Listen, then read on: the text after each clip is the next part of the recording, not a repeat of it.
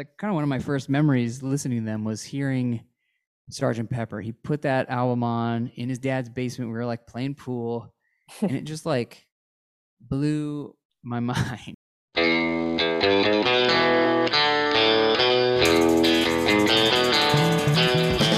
Welcome to Something Will Happen, a podcast about the largest Beatles music festival in the U.S., Abbey Road on the River, celebrating our 20th anniversary, May 26th to 30th, 2022. I'm Melissa, one of the organizers of the festival, and I'll be talking about all things Abbey Road on the River, held every Memorial Day weekend in Jeffersonville, Indiana. Whether you're new to Abbey Road on the River or you're a festival regular, if you love the Beatles as much as we do, you're in the right place. This is Something will happen. Something Will Happen. Let's get started. Cool. Well, let's get started. So, this is our George Harrison birthday week and our birthday episode. So, I thought, who better to talk to than um, a someone who emulates George Harrison and has studied him in depth. Um, so, I'm talking to John Auker, who plays George in Hard Day's Night. Hey, Melissa. Hey doing? there. Good. Thanks for being on the podcast. I know that, um, yeah, we talked to Frank and Michael a few weeks ago. So now it's good to get you on, and we'll have to get, you know, your Ringo on for a Ringo specific. Yeah, we'll do. Ringo's birthday. Sometime. Yeah. Yeah. I think Yeah. we, we will probably do that. So that'd be fun. But Yeah, um, thanks for having me. Appreciate Mhm. appreciate being on it. Um, it was fun listening to the Hard Days Night guys, Mike and Frank, and just hearing their stories and talking to the, or or Yeah. hearing you talk to them. And yeah. um, I got a few chuckles as I was out on my walk listening to the podcast. It was good. Right. Yeah. Because you know the way they function more than anyone else. yeah, yeah, But yeah. That was a great one. yeah. I've But listened to a thought- few Mhm. now. Yeah. Um, Digging it. yeah, I listened to Gavin. You know, being a George Right, guy, you George guy. Gavin. hmm Uh, his was great. Uh, Joe Johnson, Hal Bruce. I listened to all his ones. hmm So it's a yeah, pretty cool thing you guys have going on here. Uh, with the Yeah. podcast. Thank you. So yeah. enjoying trying to keep up with it. hmm Yeah, Yeah, and those are sure. people that like you see every year for like years. So I'm sure it's interesting to like kind of get a different um different view on them than just like, hey, great set, hey, whatever. Like, Yeah, you know, I don't know if Yeah, you get running- into running like having conversations with them. Yeah, right. Like you don't have much time. So so Hey, see ya. Okay, cool. Gotta go.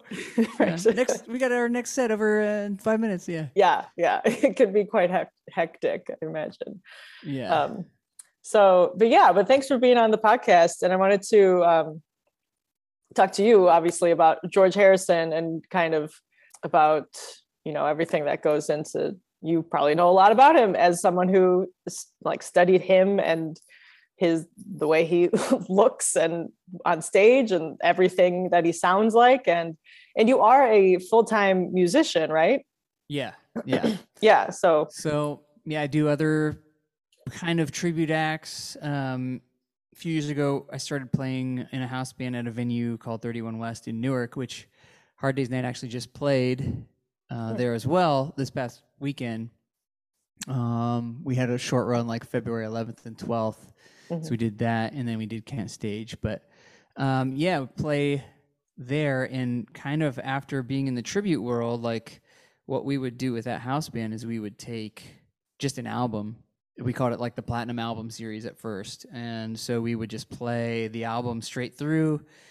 And then the second set would be like greatest hits of that artist. So we did like a Tom Petty night. We've done Springsteen, um, Pink Floyd.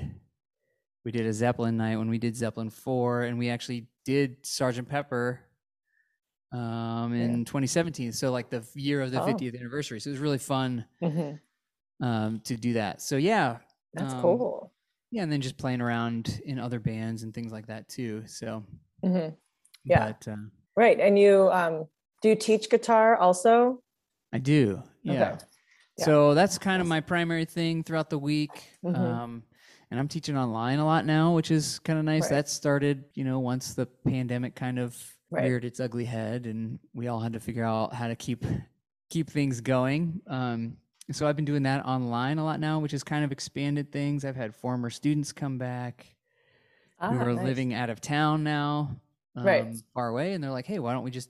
We've all been doing virtual things. Let's just try this virtual lesson thing." So, and it's actually Awesome. worked yeah, it's actually worked pretty well. So, and I get to, yeah, I get to teach guitar, teach Beatles stuff, kind of do Mhm. what I love, and Yeah. um, yeah, it's great. That's great. Yeah. Yeah. So let's talk about how you um how, how you kind of got into the Beatles and playing or music in general and then into playing George.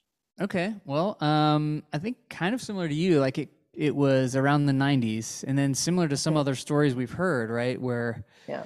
um, at least on this podcast, where the the anthology for me was kind of when it happened. I, I can kind of pinpoint it back to that. So it was like Mhm. '95 ish. I was about 12. Um, that came out. I remember my dad had the cassette, the first one. Yeah. It had all the outtakes of the TV show on it and all that stuff. So you Yes. could hear them talking. I loved that one. Yeah, it was great. Um, but then I also had a friend in middle school who was really into him. Like he kind of knew everything about him already. And so we Mhm. would hang out after school and I like kind of one of my first memories listening to them was hearing Sergeant Pepper. He put that album on in his dad's basement. We were like playing pool and it just like blew my mind. It was Yeah. just so cool. And like every time I hear that album now, just like the sound of it, you know, the first like crowd sounds and orchestra sounds that come Mm. on, and even certain things about like the sound quality, even if it's like the noise floor, like hiss in the record or Yeah. reverb, like that just kind of like always clicks and kind of takes me back, even just to that day. So you hear all the, you know, it's real weird. We're, I'm talking about it like somebody in the 60s who experienced it. Who like saw Like, Ed oh, Sullivan and you remember yeah. that one day you got into him. Yeah. So And like, yeah, I can just remember like the group of friends we were hanging out with playing pool in his basement and, you know, um, but like when you, when we do shows for Hard Days Night, we get that from older people like, you guys took me Mhm. back to my, you know, my kid days, my childhood days. And, Yeah. You know, and I remember all this stuff when I first heard him on the radio and I was in fifth grade or whatever. It's just a, Yeah. Ah, a pretty magical thing but i didn't realize in at the time but it was i think it all kind of coincided with the anthology i just didn't really understand that that's what that was at the time that came Mhm. out and why there was this like renewed buzz and i think they've been pretty smart over the years like to constantly have that like something's coming out Mhm. and beatles fans are just awesome and great and they'll buy whatever that does come out and Right. eat it all up, which is Yeah. wonderful. And now I've become the same way. If there's a new book out or if there's a magazine on the newsstand on like a People magazine that has George on the cover or whatever, I'll just buy Yeah. it because it's like, oh, I'll check it out. Maybe I'll collect these things later or whatever. Right. um, yeah. but yeah, it was that anthology, and I remember seeing seeing it on like PBS, like their their little promo runs of it, and like if you order this now, you can get the full limited release or whatever. And I remember seeing like Mhm. Hello Goodbye and having some sort of it felt nostalgic to me, but it I didn't really know what it was at the time. But Yeah. it was like I feel connected to that. I don't know Yeah. why. How I felt- interesting. yeah. Yeah. You got that nostalgic feeling like from early on getting into them. yeah it was it was cool and like i felt sad like when you hear their story it's like oh yeah they broke up and you feel sad and it's like Mhm. well i don't i shouldn't miss this but i kind of do you know like Right. why is that Yeah. Know, why is that like that but so that's how i got into the beatles oh, i was into all kinds of music you know when i was about 12 i started that's about when i started playing guitar yeah.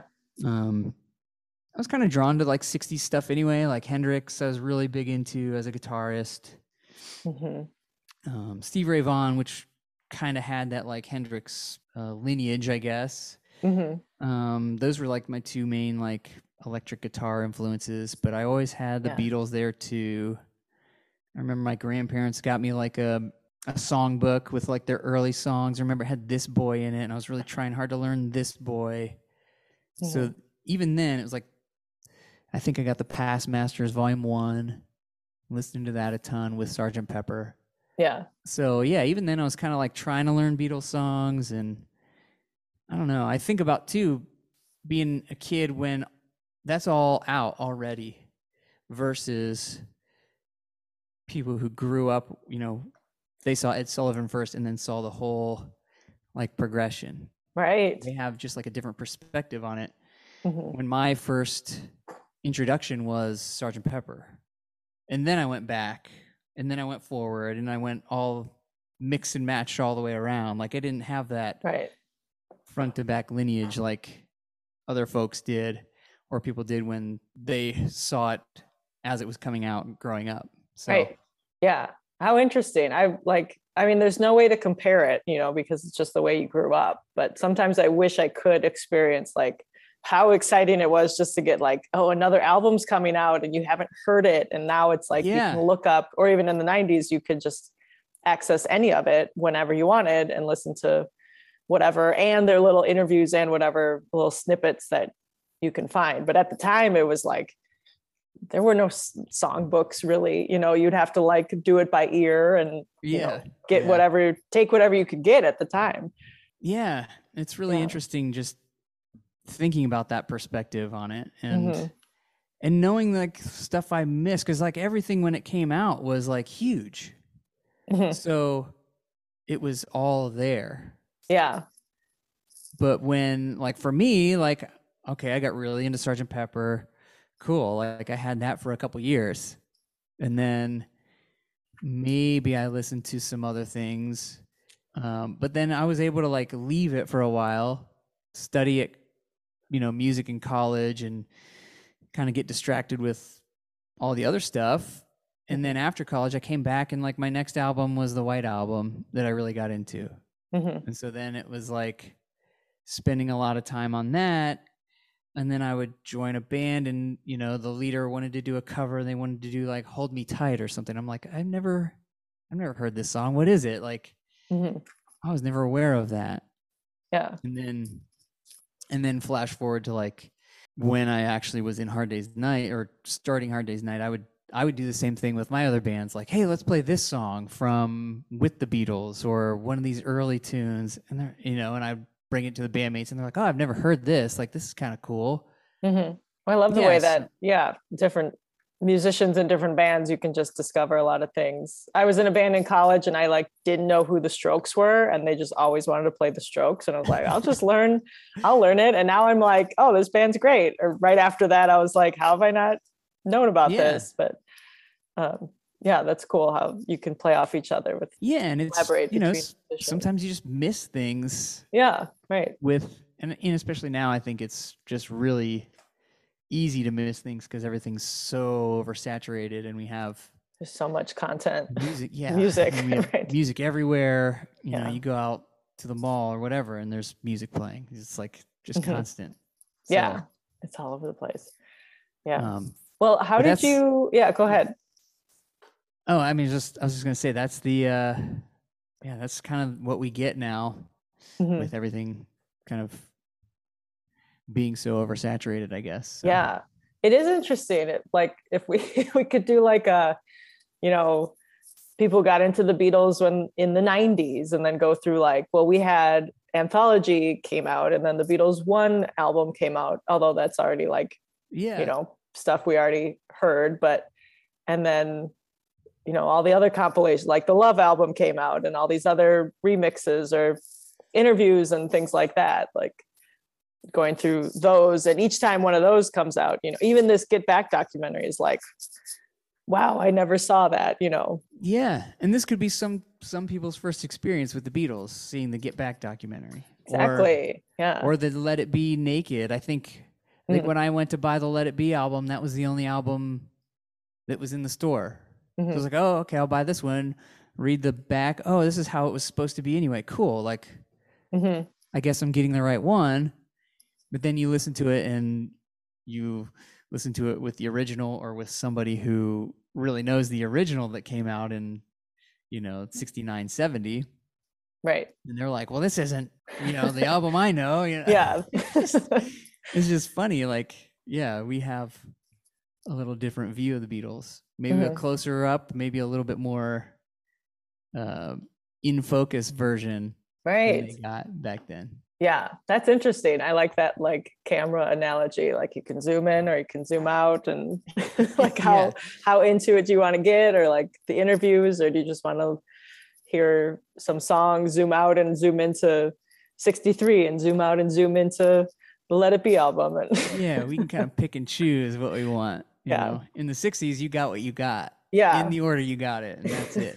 right. you you're- you be happy with it. You know. yeah yeah that was crazy technology um but anyway let me um how did you so how did you get into uh george were you always a big george fan or how did you get into starting to play him Uh, that's a good question. I mean, really, it came with the gig, but uh, okay so did you but- just audition for the band because they were like we need a george and you're like i could do that Yeah, I mean, I answered. So I answered a call.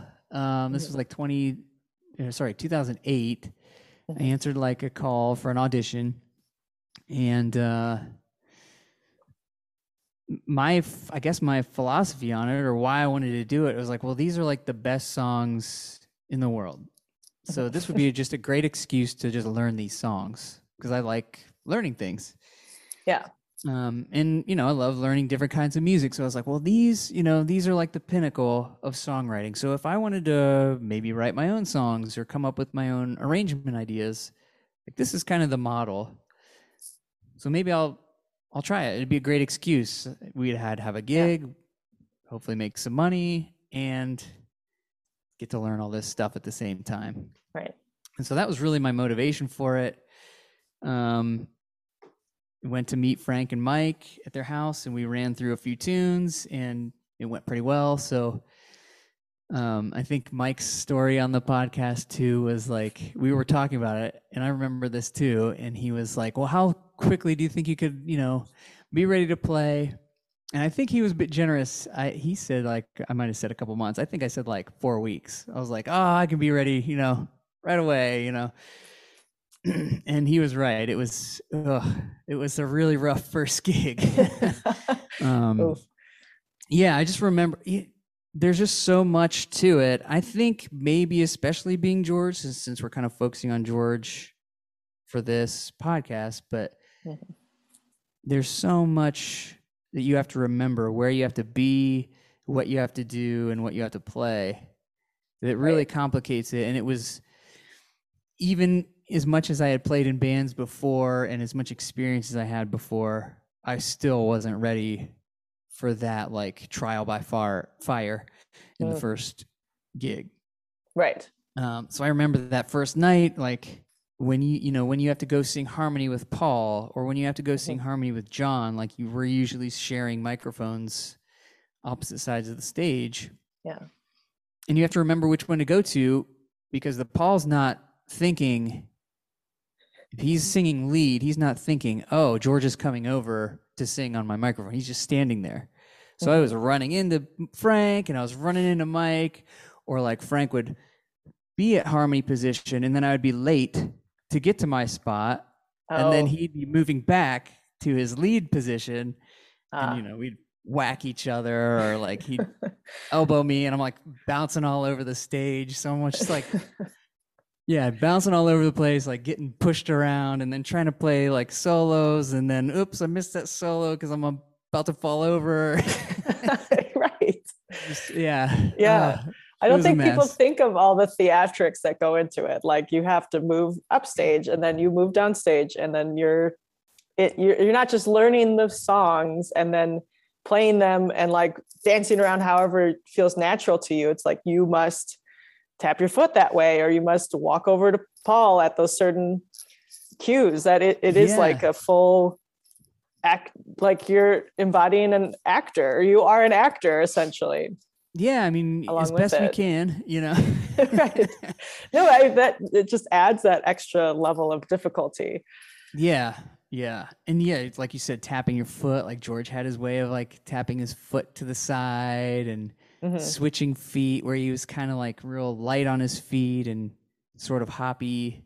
yeah Um, so just trying to get those little mannerisms, how they moved, even how they held their guitars might not be natural to what we would normally do. Yeah. We might hold our guitar lower or, or hold it headstock higher than George usually did. So like hmm trying to get like match that is difficult because we're you know I'm not the same person. Right. So like my joints and my body just doesn't move the same way George George's did, so it's not natural for me. And then doing all that in a suit, like playing, you know, playing in a suit if you're not used to wearing a suit, like I Mhm. I never feel good in suits anyway. So like Right. And playing outside and being like sweaty in a suit. yeah, wearing a big fur coat in a in the Yeah. summer in a suit. right. Uh, yeah. Oh, that's not. Yeah, that must be tough to like go from that. Like, how do you get into that headspace from like playing with a different band or like playing as yourself, and then be like, okay, now I have to be George because now I'm playing this Beatles show. You know. Yeah, um, I almost find it harder to go like the opposite way now, like not, like not kind of do natural. George things and just be myself if I'm supposed to play like my own thing and be my own guitarist. That's Yeah. almost harder now because I'm so used to like just clicking it on when I put a guitar on. Right. It's like, oh, okay, like play George licks and play, you know, Right. play George's style. Um, yeah that that must be tough to be like yes create like maintain your own sense of self while playing you know and switching back and forth do you write music too a little bit, a little okay bit. I'm not. I wouldn't say I'm like the strongest at that, so I don't do it a ton. But Mhm. um, yeah, when when it when the time calls for it, I, yeah I will. um, I really liked arranging when I was in college, so I Ah. did that with. But that was like big band kind of stuff. yeah did you Um, yeah because you went to college for jazz right yeah, I, I studied like jazz contemporary guitar at Capital University. okay Um, there was some classical involved too, but it was mostly like contemporary guitar. wow so, So- you like arranged a big band like Yeah, that was one of our music and Yeah, that was one of our classes that we had to kind of take was like jazz arranging. dang that Um, sounds really cool that sounds really hard It was fun. It was really fun. yeah Um, I really loved it because it was like a puzzle, sort Mm. of. Mhm. Um, because you have a set of chords and a melody, and you have to kind of harmonize everything within the um, ensemble. yeah but at the same time you have you kind of have like freedom to like use the the instruments the way you might want to in terms of color or um, texture and things like that. So yeah. uh boy it's been That's a long cool. time since i've actually gotten to do that. Yeah. Do But- you know oh go ahead. I, yeah i still i mean i still get to do it with like hard days night stuff if we play with uh some we used to play with orchestras like every year. Hmm so I'll get to kind of help um, with that. But even you know, even within the band, like arranging like vocals and sure. who sings what, I can at least use my ear to try to figure those things out. Yeah. And and like kind of help the bandmates and kind of you know hear if we need to change notes or whatever. I mean, with the tribute Right. world, it's like we we try to hone in on oh, what's John singing? Okay, John's singing that, so well, that's our note for you, John. So right Paul, what are you singing? Oh, it's obvious you're singing the lead, so you'll sing that. George sings this.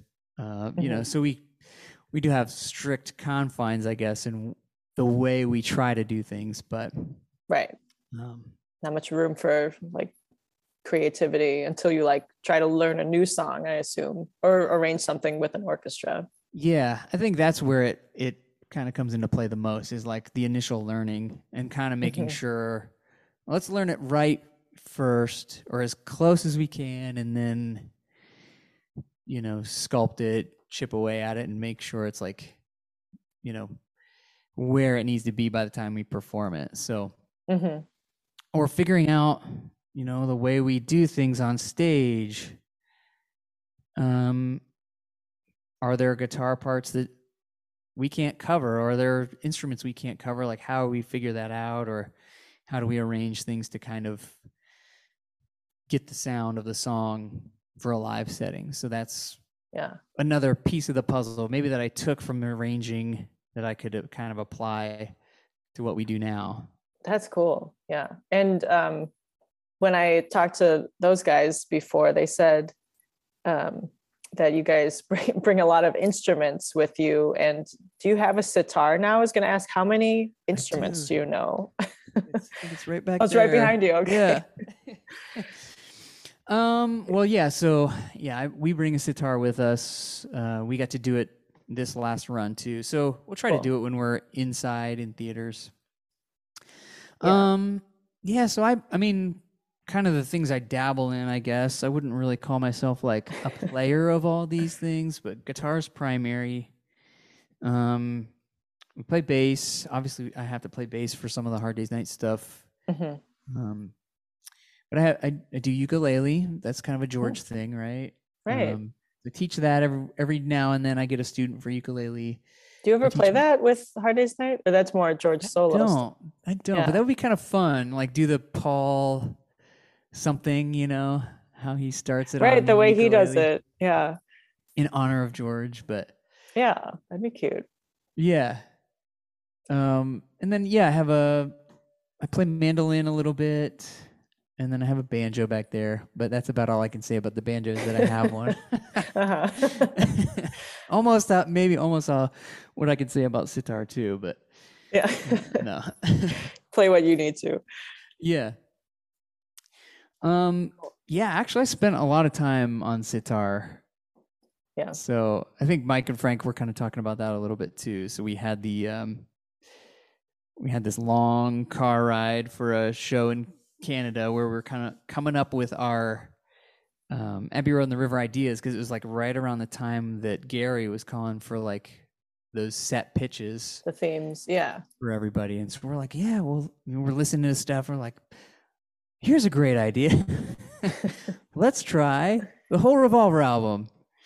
And we're like, oh, yeah, great. I don't know what we were thinking, but that was it. Yeah. Um, but we get to, yeah, we get to the Love You To.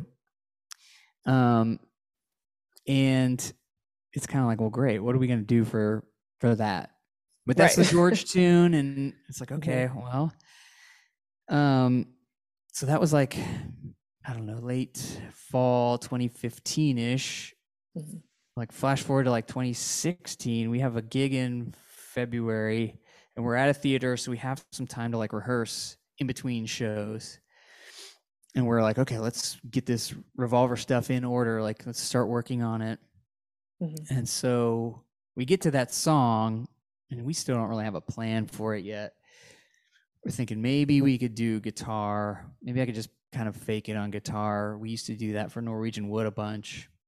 Mm, mhm. Um, but like in my little prep for that, I was trying to figure out like, okay, well, how do I make this sound like a sitar? And there was like no good solution to me. I think maybe deep down I wanted to like grab a sitar and play it and learn it, but I didn't know how I was going to do that. Um, so I was like, all right, well, let me try. There's pedals. There's these funky looking Danelectro sitar guitars. Maybe I could get one of those. But everything I, I don't know, everything I checked out, it was just like, hmm, this isn't gonna really do it. Yeah. Not me. quite good enough. Yeah. Um. So we had that rehearsal, and it was like, we, you know, we got through the song. It was okay, and Mhm. uh, it was just like, I don't know. I don't know if we're gonna pull this off. um so I, I took pulled mike aside i didn't want to like rile anybody up with this but i was like hey, mike i think i might have an idea like let me just kind of figure some something out here and then we'll rehearse again in like march april or something Mhm. and so my little secret plan was uh, there was actually a guy in, in Columbus, really close to where I teach and where I work. Um, his name's Hans Utter. I found out about him through another student actually, whose son was taken from me, but then she was like, his his his mother said, "Hey, my son's been taking sitar lessons. Have you heard of this guy Hans?" I was like, no, but I'll keep that in mind. Um, so I kind of sought him out, found that he was doing an open mic kind of jam session thing. Cool. And so I was like, all right, I'm gonna find him at this jam session. So I went and met him, told him like what was going on. Hey, I do this thing with this Beatles tribute. I, I think I might need to play sitar. Um, can you teach me how to play? He's like, oh yeah. Um, and he had some really cool things to say about George. He was like, George, you know, as far as like a classical Indian musician, wasn't like a virtuoso by any means, but he really respected the tradition and the instrument and the music. And he actually did a great job like incorporating the little things he did learn that were legitimate techniques. He incorporated those things in his music and you can hear him like learning them. Hmm. You can hear every time he learned like a new technique, it was in one of these sitar tunes or one of his Indian pieces. Mhm. Um, so he's like, yeah, he did a really good job, but it won't be too hard. It's kind of like this good mix between like good music and virtuoso, actually like, taking it seriously and learning stuff. Um, he's like other other bands in the '60s, you know, they didn't do so great. They hardly could tune the thing, and Right. didn't sound great. so um so I was like, okay, great. Like let's hook up for a lesson. Um by the way, I need a sitar. Do you work where do I get one? And he's like, Well, actually I have one from an old student. They kind of quit taking lessons and sold it back to me. So I'll just sell it to you. And I was like, perfect. And it was actually a great, yeah, it was a steel. It's a decent instrument. Um, because he bought it for somebody to learn on. So it was like it's a good Sure. Practice. it's a working instrument. instrument. Yes. at least. right. Um, so I put a pickup on it, and um, it sounds great. Like when we play it in the PA. Cool. Yeah. Um, yeah, but then I just like got to work every day. Our, uh, you know, I'm, I'm at home usually most most days. Mhm. Um, at the time, my boy was he had just turned one, so he was still like taking naps. So like, but the plan Yeah. was like, all right, put him down. I have like an hour, maybe two hours, and I'll just sit and practice sitar Mhm. like as much as I can and get this.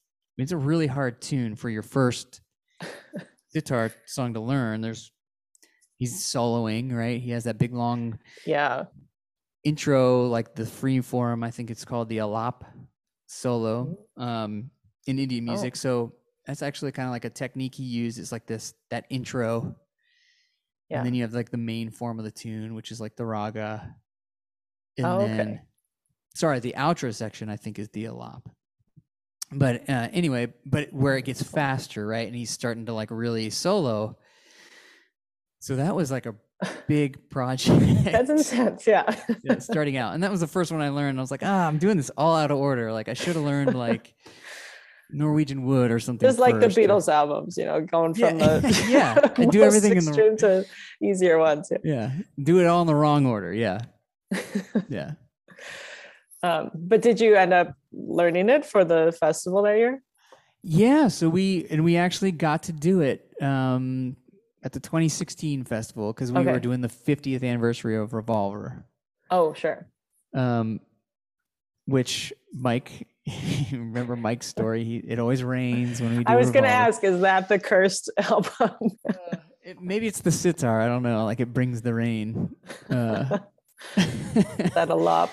Yeah, the monsoon, certain ragas or something. I don't know. Yeah. Uh, So raga- this are there- monsoon season. Yeah. Are there different? I didn't know there were different like sections of the song that's um like the alap is the part where it gets faster at the end and the raga Yeah. is like more repetitive in the middle. yeah, the raga is like the main piece, Yeah. and then there's that intro piece. I I can't remember the name of it now. But, Okay. Um, basically, the intro piece is a l- y- you know it's that slower like free form. Yeah. So if- yeah. Just Uh, like and if you're familiar with it the song on the Revolver album, yeah, Mhm. it's kind of slow, out of time. Mhm. and the idea for that part of the piece um, is that it sets up the raga with the scale um, yeah. Okay. that is going to be used throughout the raga and then you Okay. have like the actual melody of the raga that's then kind of improvised on and then you have the Sure. the ending faster Yeah. bit and so Oh, you can kind of cool. see like George's song on that Revolver album is like a little microcosm because ragas or Indian classical music or sitar music could be like very long, Mhm. um, you know, maybe even an hour. Um, but that's kind of the idea is like George kind of condensed it all. He said he had that real short, slower part, his main tune, and then the faster part, and then it fades Mhm. out at the end. Yeah. Um, so yeah, he was using concepts. He was using, um, you know, traditional scales. So that one is in like our version of the scale. Western would be a Dorian scale, which is kind of like a minor scale. Um, in Mhm. indie music, it's called Kafi, like K K H A F I. But Okay. they kind of translate. So like in learning all this stuff, I learned like, oh yeah, like there's a lot of Indian scales. It was so mystical to me. Like, how how am I ever gonna learn this stuff? Because I had heard like you have to do certain notes certain ways, and if you're going up the scale, it's got to be a certain group of notes. But if you're going down the scale, it's got to be different. Like, Whoa. how am I gonna keep this stuff? Yeah, how am I gonna keep this stuff straight? Yeah. um, and learn all this. This is going to be way too much. Um, but in studying with Hans and, and then learning George's stuff, like it kind of demystified it for me a little bit Mhm.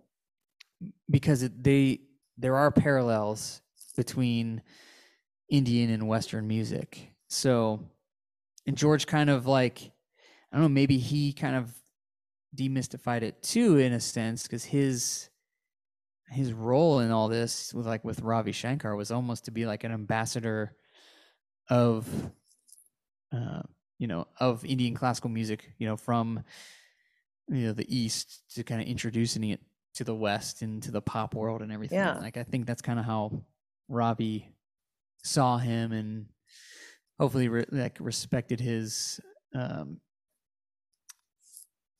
influence I guess in that Mhm. way um yeah. Right.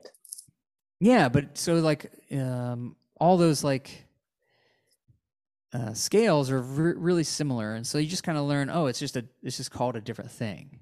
Mhm. Like so, it's just Yeah. a different name. Same Yeah, thing, different right. name. Oh, that's okay. I can I can kind Different of different name, different instrument. yeah, kind of cope with that, right? yeah. yeah.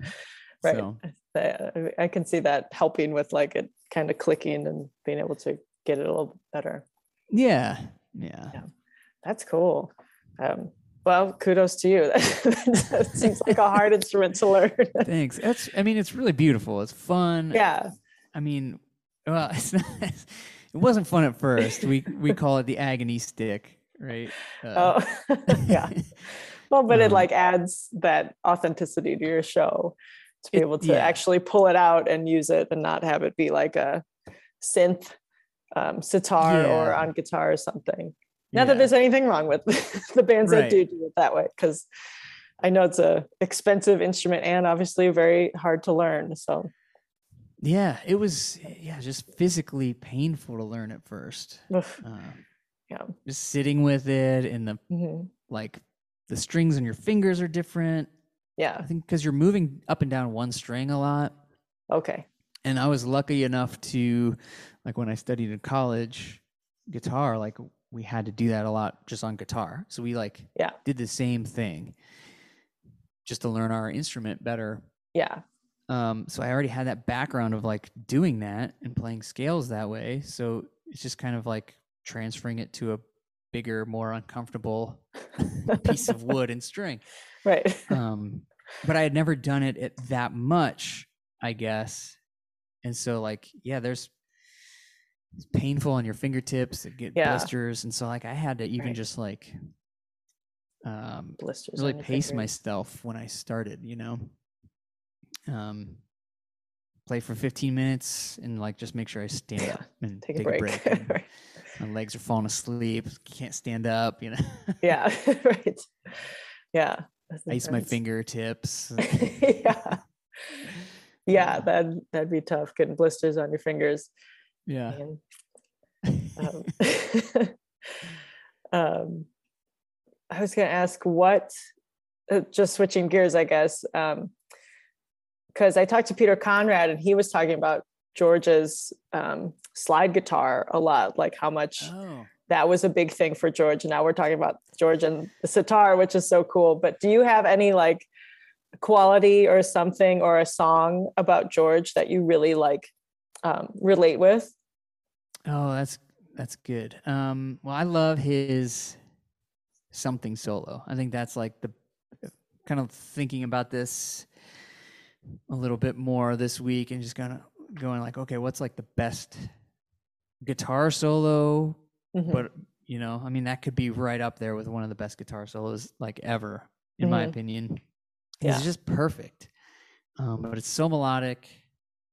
Um, I think there's so much about George, like his progression from the early Beatles, doing like Chuck Berry blues stuff, um, to then what we see later with this more melodic style, like in the something solo. yeah. But yeah, his slide guitar was so unique. Um, I was actually just listening to Cloud Nine last night, and Mhm. and uh, yeah, the way he approached slide, it was different than other people I've ever heard. You know, it's usually like a bluesy kind of swampy thing, hmm but he was really melodic with it. And I think it came from the way he learned sitar because it's all very linear, up and Mm. Yeah, down one like string. One string. Mhm. Yeah. And he was able to do that really fluidly and stay in tune, which is really hard to do. Um, and I think the sitar helped with that. But That's interesting. Yeah. uh, yeah, his his slide work is great, and the sounds he was getting on that, like on that Cloud Nine album, are just really cool. Like they're Yeah. not they're not what we would hear as like maybe conventional guitar sounds. I don't know how he got some of those sounds. How do you do it? Yeah. Yeah. Um, That's cool. What is it about the something solo that's so is it just like the the slowness of it or that it's just not I like the like that it's not rushed, you know, it's not just like I'm gonna try to fit in as many notes as I can, like um, Ex- which some solos can be just like fit it all in, but the Beatles didn't really do that as much, but Um, yeah. I think i mean that was that was his really his strength too as a guitarist. Like his solos were always really nice and tasteful. Mhm. he always played to the song well. Um but the something solo specifically yeah it's just beautiful. Like the way he approaches certain notes like he's not just picking a note. Every note is like a picked note. He's doing bends in really unique places and Mm, sliding real low to real high from one note to another. Yeah, and but it's it's that melody. It's like you could almost sing it. Yeah. um i think maybe there's i heard somewhere that there's like an isolated track and you, you can actually hear paul like singing it along singing Really? along with it somewhere. Yeah Oh cool. some I can't remember where i heard it but somewhere somebody said that there's like a isolated vocal track and you can hear paul on kind of off mic like Yeah. Like singing the solo along and it's like that's it it's you can sing it and yeah yeah oh that's very cool um yeah i think i never really got into that song but like everyone's like well something's my favorite george song and i'm like oh what a snoozer. Like it's so slow. It's so like lame. Like what is the something? What is it? Like come on i need Yeah. more words. But i think like so did he, age, I'm right? like, yeah. Yeah, like grapefruit or a water or cauliflower whatever on the get back. I need Yeah. another word. I can't uh, can't find the word. Oh, yeah i forgot just about say that. uh just say cauliflower until something comes to you. Yeah. Yeah i mean he grew as a eggs. songwriter you know um Mhm. one of my favorite abbey road on the river memories is Mm. getting to see Geoff Emerick and i know some other people Mhm. have talked about that before on the podcast too but yeah his his point um in some of that discussion was um you know i think he was noting that maybe george's family or george fans were not really happy with how the book he wrote kind of portrayed george but oh he kind of said well they're missing the point because I was trying to show how he struggled at first, but he grew through the whole career of the Beatles and became Mhm. at the level of Paul and John as a songwriter, but by the end with Here Comes the Sun, with something, with While My Guitar Gently Weeps, Right. and then you know, propelled himself into a triple album with All Things Must Pass, right? Like he had all that stuff ready to go Mhm. while they're, you know, while they're recording Let It Be, while they're recording Abbey Road, he's got this backlog of songs. Mhm. It's just amazing, you know, that progression of a and that development of him as an artist and as a musician. Yeah. So Yeah. That's that's a really cool way to put it. Just yeah, you do see his growth through the whole Beatles career. And those are like, you know, chart topping like hits Yeah. that he does comes up with at the end. And then he's just kind of not take still not taken as seriously um as John and Paul. which I mean, you know, they're all great. Mhm. We don't want to cause any factions among our friends and fans, but right. but I mean, like he had, yeah, he had his place. I think by the end, like as an equal with with John and Paul, um, Yeah. for sure. um, that's it's good that he could yeah i mean i'm like the all things must pass album is just like amazing so Well, yeah, and somebody somebody on like a thread on like a Reddit thread mentioned one time if if George like held those two songs back from Abbey Road and put them on All Things Must Pass, Mhm. they kind of said like that would be like the album of the century, you know? Yeah. Like if which he two songs are those Um, Here Comes the Sun and oh and, um, and and something. Like if he would have like held those two and put like kept them for All Things Must Pass, it'd be like, boy, like there would be Yeah. no topping that album. Like Yeah.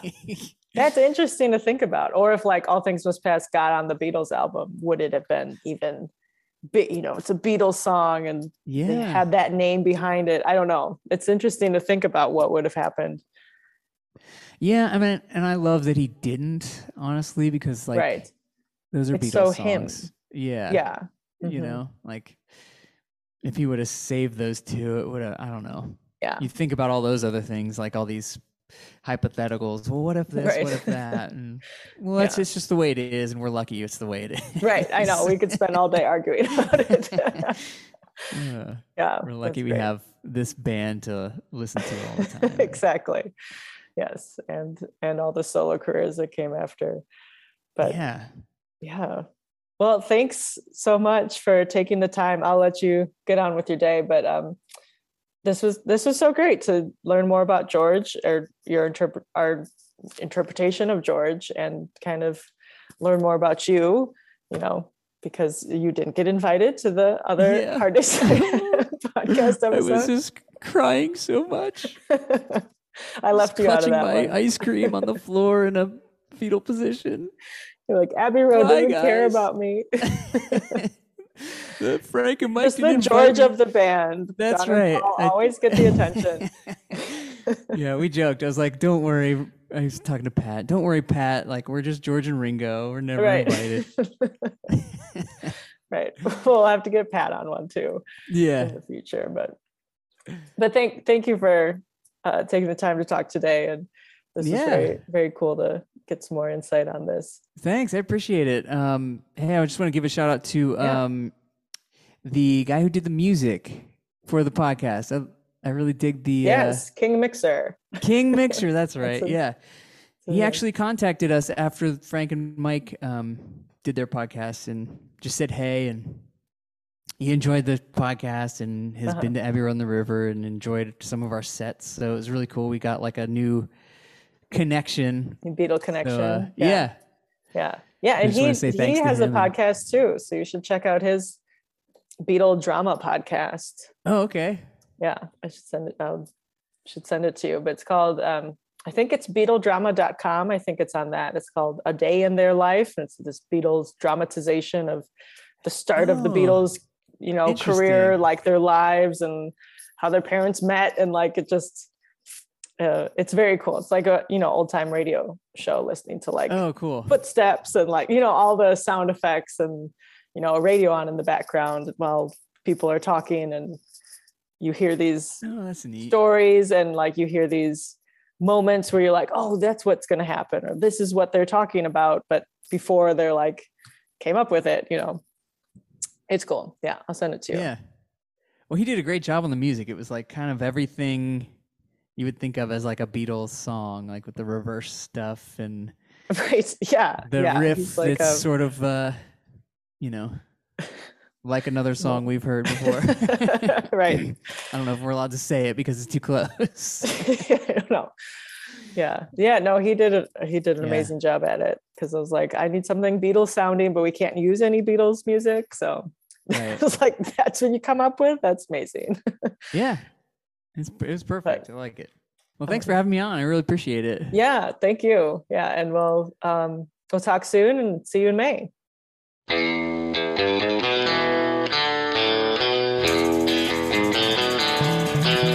Thanks for tuning in to Something Will Happen.